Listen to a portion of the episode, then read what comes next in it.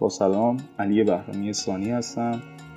مقاله که همینک به سمع نظر شما عزیزان از رادیو داد می‌رسد. در شماره 31 دو نامه دانشجوی داد مورخ 13 اردیبهشت ماه 1399 تحت عنوان پرونده منتشر شده است. فراز و فرود یک قانون. بررسی قانون کار پیش از انقلاب تا کنون.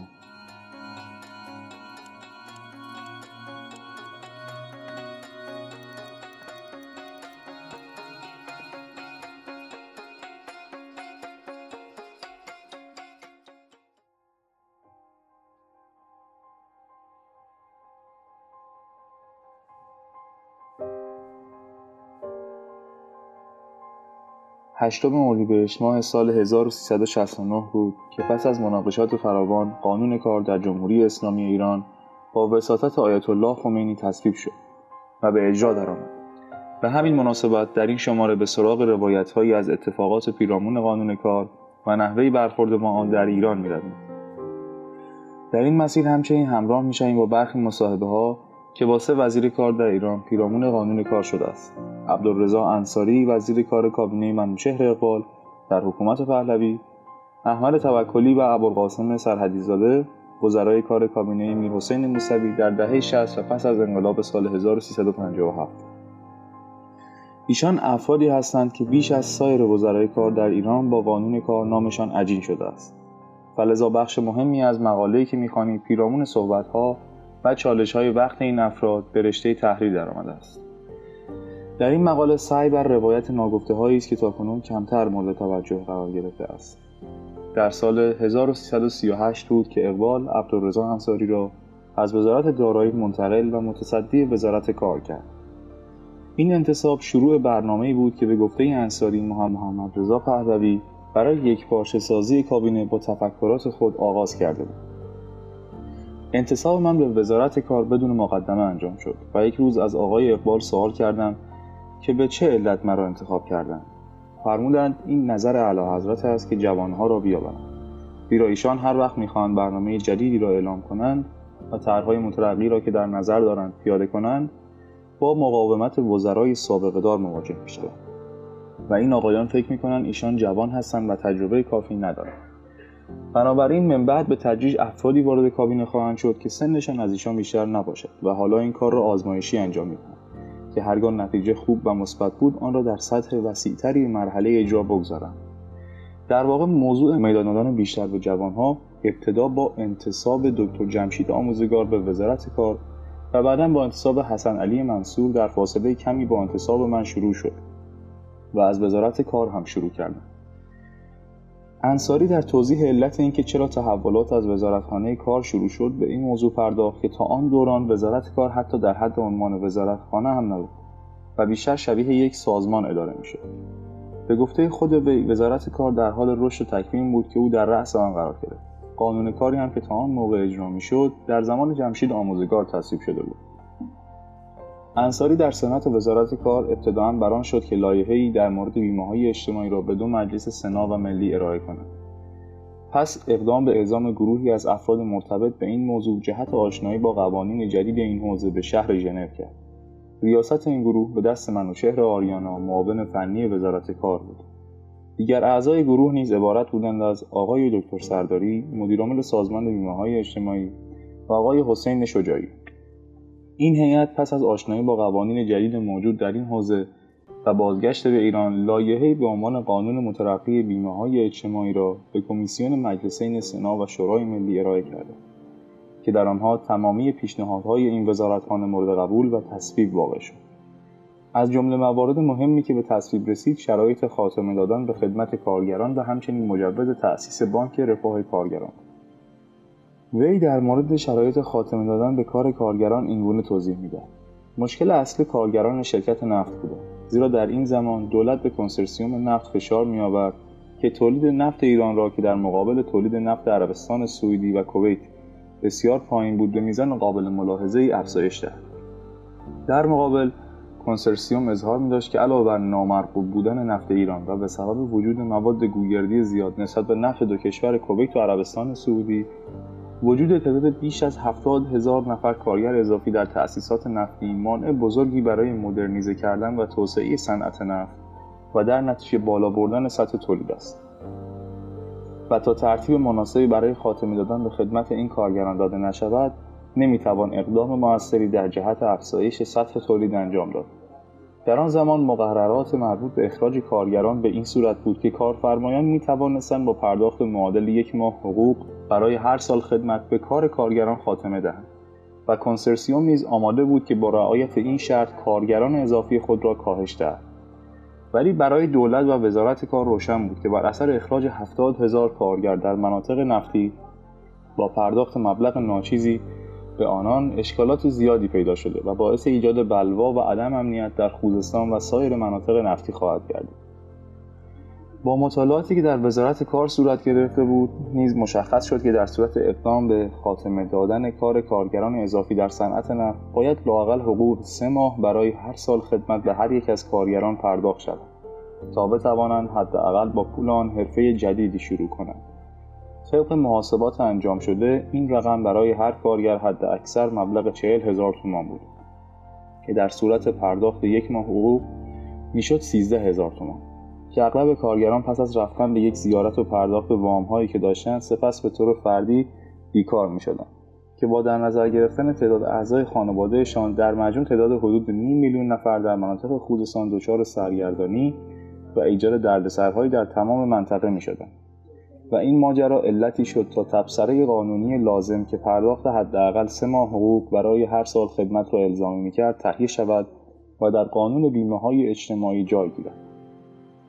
این اقدام باعث شد تا عبدالله انتظام رئیس وقت شرکت ملی نفت ایران از وزارت کار نزد محمد رضا پهلوی شکایت کند و منوچهر اقبال انصاری را نسبت به آن برحضر دارد.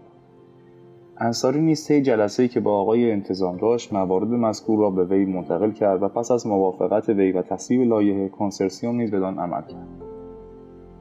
همچنین انصاری از علل تأسیس بانک رفاه کارگران برمیشمارد. جریان از این قرار بود که در بازدید از تأسیسات درمانی سازمان بیمههای اجتماعی با شکایت زیادی از طرف کارگران و کارفرمایان و همچنین آقایان دکترها و کارکنان بیمارستانهای سازمان مواجه شد. و همگی از نبود امکانات کافی برای درمان شکایت داشت. در مقابل این شکایات مسئولین سازمان نیز مدعی بودند که به علت محدودیت‌های قانونی و اجرایی و وجود مقررات دست و پایی قادر نیستند سهم قانونی بیمه های اجتماعی را از کارفرمایان وصول نمایند و اظهار می داشتند که طبق قانون کارفرمایان موظف هستند در آخر هر ماه 5 درصد از حقوق کارگران را برداشت کرده و به اضافه 8 درصد از بامت سهم خود به سازمان بیمه های اجتماعی پرداخت کنند ولی در عمل کارفرمایان 5 درصد از سهم حقوق کارگران را از حقوقشان کسر می‌کردند اما سهم خود را که مقدار ناچیزی است با تأخیر زیاد بیمه های اجتماعی می‌پردازند و هیچگاه ارقام با واقعیت تطبیق نداشته است و دائما مورد اعتراض سازمان بیمه های اجتماعی قرار گرفته است. در نتیجه میزان مطالبات سازمان از بابت وصول سهم کارگران و کارفرمایان از مبلغ 250 میلیون تومان تجاوز کرده است. اما سازمان قادر به وصول این طلب نیست. زیرا ناچار است از طریق محاکم دادگستری اقدام نماید و گرفتن حکم نهایی نیز چندین سال به طول میانجامد. در مرحله نهایی نیز هرگاه حکمی به نفع سازمان صادر گردد اجرای آن با مقاومت شدید کارفرمایان مواجه خواهد شد. صاحبان کار تهدید به بستن کارخانه ها و بیکار گرداندن کارگران و تهدید آنها به ایجاد آشوب و بلوا می کنند.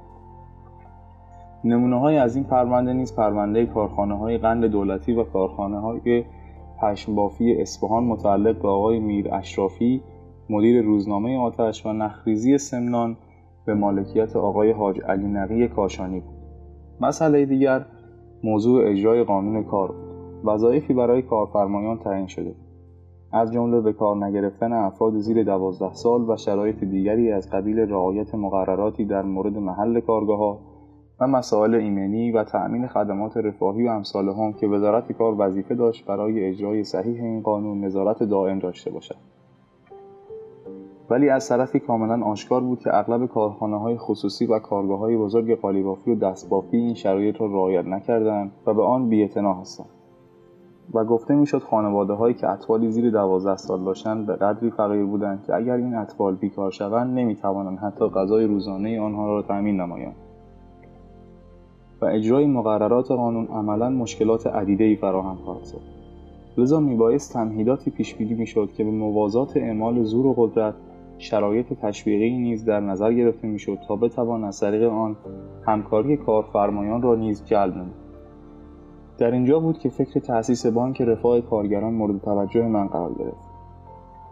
پس از تأسیس بانک می توانستیم از کارفرمایان بخواهیم که حقوق و دستمزد کارگران را به حساب آنها در بانک واریز نمایند تا از این طریق نظم بیشتری در پرداخت حقوق کارگران برقرار شود و رسیدگی به وضع پرداخت سهم بیمه های اجتماعی نیز تسهیل گردد.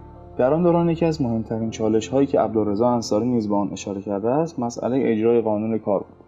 تا پیش از روی کار آمدن عبدالرضا انصاری تنها مرجع رسیدگی به شکایات و دعویه های کارگری اداره ای بود در وزارت صنایع و معادن که با امکانات بسیار محدودی به این مهم میپرداخت. علت آن نیز این بود که وزارت کار در ایران سابقه طولانی نداشت و بیشتر به واسطه حضور شوروی در ایران به خصوص پس از جنگ جهانی دوم. و در پی های حزب توده در زمان نخست احمد قوام با نام وزارت کار و تبلیغات تأسیس کردید که عناصر تشکیل دهنده آن نیز اداره کار وزارت صنایع و معادن و اداره رادیو بود. همچنین به گفته انصاری وی برای اینکه بتواند این وزارتخانه را بیش از پیش حافظ منافع کارگران کند اقدام به جذب نخبگانی که در زمان ریاست آقای ابتهاج در سازمان برنامه بودجه و طبق برنامه ایشان برای تحصیل به خارج از کشور رفته بودند. وی سعی کرد بدنه وزارتخانه را به سر کند. تا بتواند قوانین و مقررات بهتری برای شرایط کار کارگران ایرانی فراهم آورد. که ماحصل آن سازمان هدایت فارغ التحصیلان بود که بعدها به مجموعه های زیل نخست وزیری پیوست این روایتی بود از بنیانگذار بانک رفاه کارگران و های وزارت کار تعاون و امور اجتماعی واقع در خیابان انقلاب. حال و مقدمه باز میگردیم. سراغ قانون کاری می‌رویم که منجر به ایجاد مجموعه تشخیص مسلحت نظام گردیم. پس از انقلاب سال 1357 یکی از مهمترین چالش هایی که سیاستمداران وقت به آن دست به گریبان بودند مسئله قانون کار و کارگران بود. عدهای آنها را بدنه اصلی انقلابیون می‌دانستند و خواهان پشتیبانی همه جانبه دولت از ایشان بودند و خود را سوسیالیست میخواندند. عدهای نیز به دنبال اقتصاد آزاد و دستمزدهای موقت کارگری به شرط حداقل دولتی بودند. مهمترین کابینه پس از انقلاب که مشغول تحریر قانون کار شد و استیزای وزیر کار وقت را نیز به دنبال داشت کابینه نخست وزیر میرحسین موسوی بود.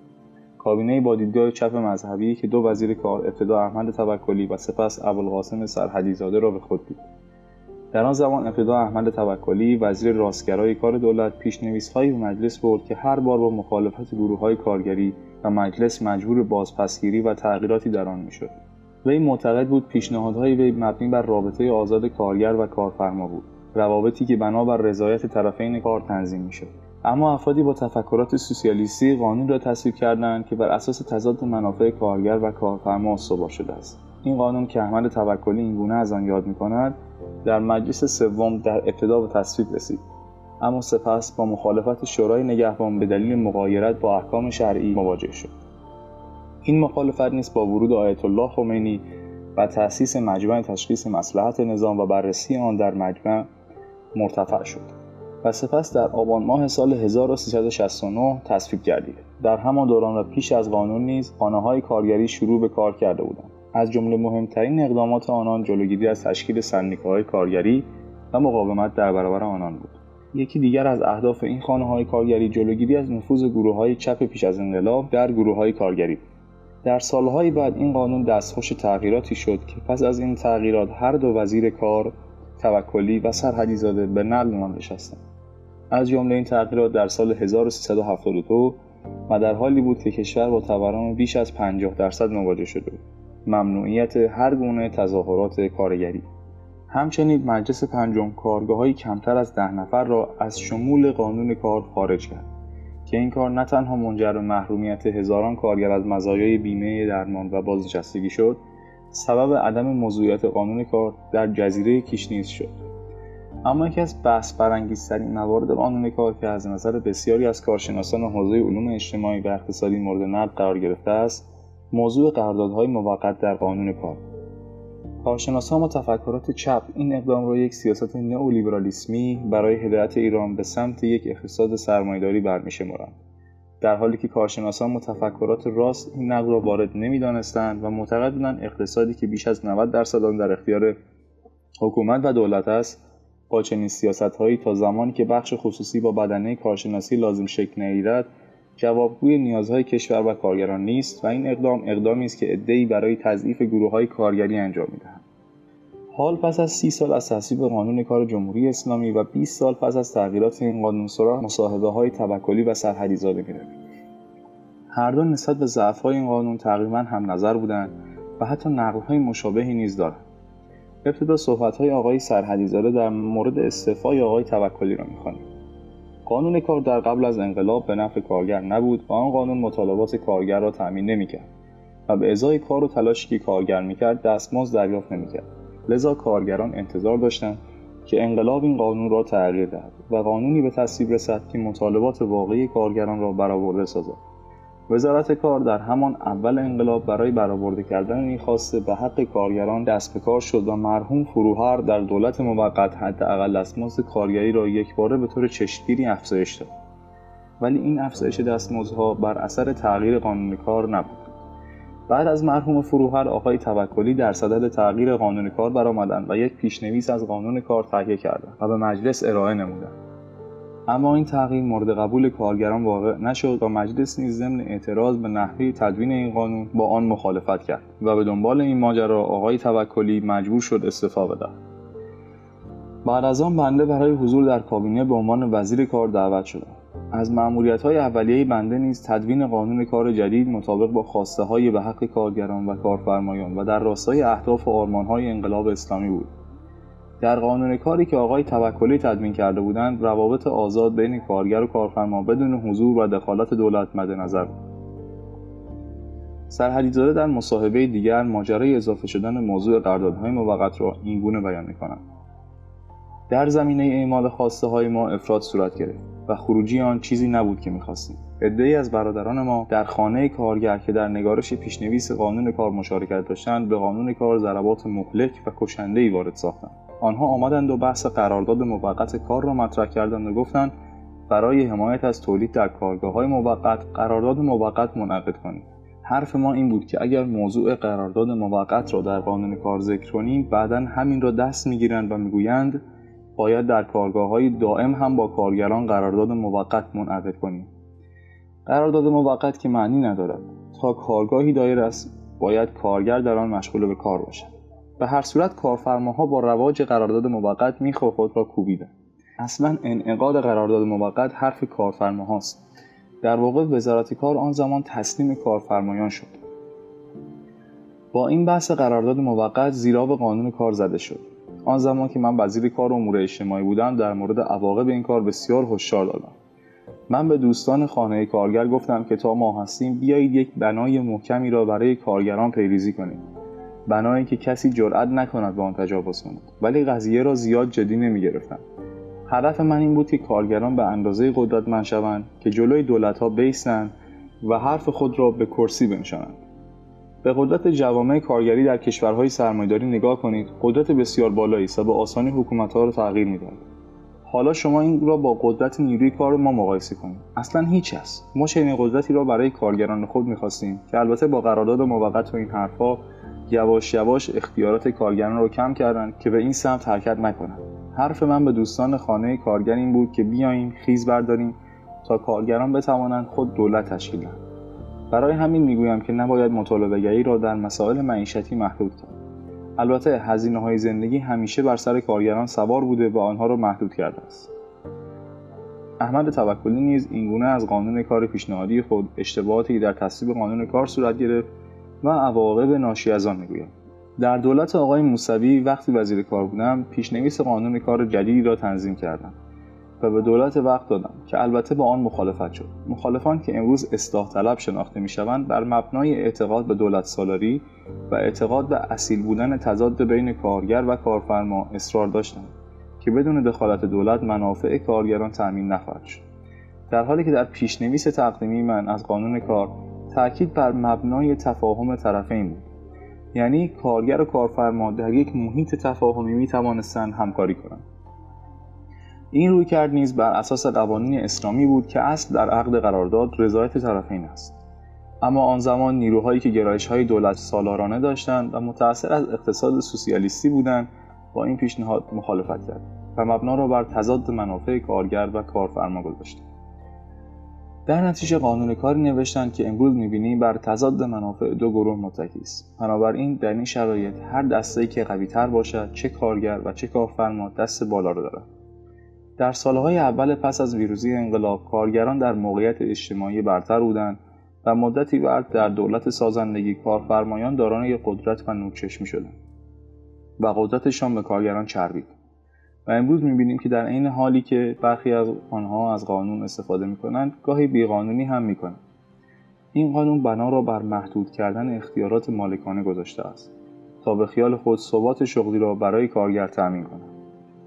ولی از چند جهت به زیان نیروی کار شد.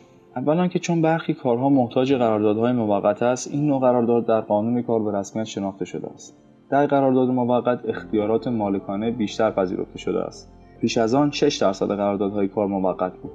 ولی به تدریج به امروز رسیدیم که 95 درصد قراردادها موقت شدند که به شدت به زیان کارگران است. چرا که کارگران موقت که حالا اکثریت قاطع کارگران هستند به طور قانونی ثبات شغلی ندارند این آزادی عمل به واسطه عقد قراردادهای موقت بین کارفرما و کارگر ایجاد شده است که دست کارفرمایان را برای تصمیم گیری باز می‌گذارد.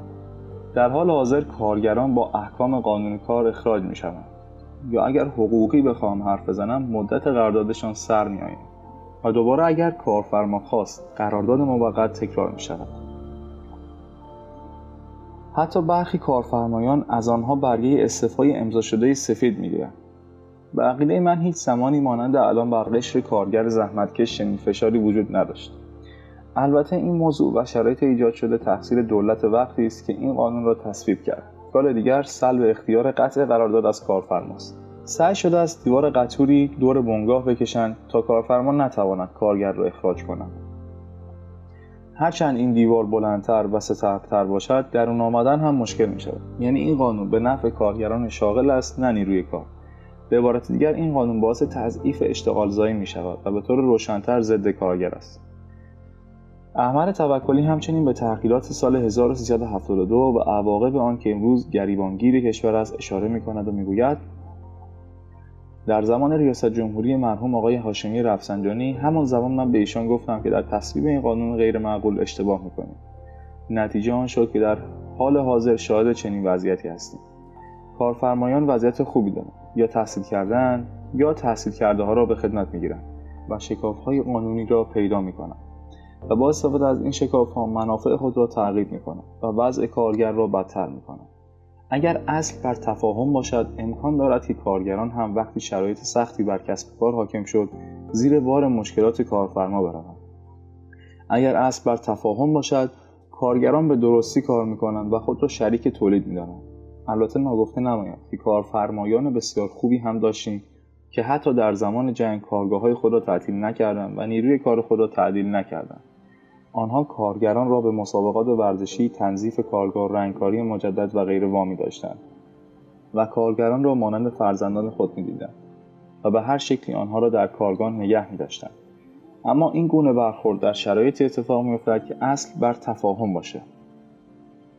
من شرایط کار امروزی را مناسب نمی‌دانم. وضعیت امروزی به ضرر کارگران است. در حال حاضر در شرایط رکود به سر می‌بریم. مخصوصا در مورد بانوان که به شرایط سختی در این محیط نامناسب کار تن می‌دهند و در این بین کارفرمای فرصت طلبی هم پیدا می شود که حقوق آنها را ضایع کند می توان یکی از مواردی را که در ده 15 سال اخیر بیشتر نام کارگران را بر سر زبان انداخته است در برخی سیاست های غلط اقتصادی و اوضاع نابسامان اقتصادی جستجو کرد. وضعیتی که نتیجه آن را می‌توان در برخی تظاهرات کارگری نظیر تظاهرات کارگران نیشکر هفتپه فولاد اهواز و غیره مشاهده کرد. ابوالقاسم سرحدیزاده در این مورد و به خصوص در مورد هفتپه می‌گوید ما اصلا بخش خصوصی نداریم. مواردی را هم که می‌بینیم درد سرساز شدن اصلا خصوصی نشدن. بخش خصوصی در ایران نه جایی دارد نه پناهی. اساسا سرمایه گذاری در ایران بیمعناست. امکان ندارد کسی بدون پشتوانه دولتی گامی برای راه اندازی کسب کار بردارد. دوران پهلوی هم همین بود. پیش از انقلاب کسی بدون پشتوانه حکومت یا شاهزادگان نمی‌توانست کاری راه بیاندازد. حالا هم کسی که می‌خواهد کارخانه راه بیاندازد باید پشتوانه یک مقام یا وزیر را داشته باشد. وگرنه بیهوده است اگر پایش را جلو بگذارد. اینها همه امتداد بخش دولتی و هزار بازوی آن است. اصلا در واگذاری آن بحث است. شرکتی که میلیاردها دلار ارزش داشت را با پیش پرداخت 6 میلیارد تومان به دو جوان دادند که اصلا معلوم نیست این کاره بودند یا نبودند می‌خواهم بگویم اگر به دولت تکیه نداشتن حمایتی هم نداشتن. مشکلی که نه تنها پس از انقلاب بلکه پیش از آن نیز به گفته کارشناسان با آن مواجه بودیم. امروز بیش از هر زمان دیگر توجه به کارگران و قوانین کار لازم است. چرا که حتی کارگرانی که کار دارند نیز از حداقل حقوق لازم بهرهمند نیستند و این مسئله پیامدهای منفی را برای ایران در بر دارد. یکی از مهمترین آنها را می‌توان در صحبتهای عبدالرضا انصاری یافت ایجاد بلوا و آشور در مناطق مختلفی از کشور با جمعیت زیاد بیکاران یا افرادی با درآمدهای کم. اما نکته مهمی که باید بدان اشاره کرد عدم توجه سیاستمداران و دولتمردان به خواسته های کارگران و قشر کارگر در ایران است. این مسئله تا جایی پیشرفته است که تعیین حداقل دستمزد بدون حضور نماینده کارگری انجام می‌گیرد. قانون کار در ایران مدت هاست از نظر کارشناسان نیاز به بازنگری دارد. لاکن به علل متعدد که یکی از آنها حجیم بودن و ناکارآمدی دستگاه ستادی کشور است همواره بر عقب رانده می شود و ترتیب آثار داده نمی شود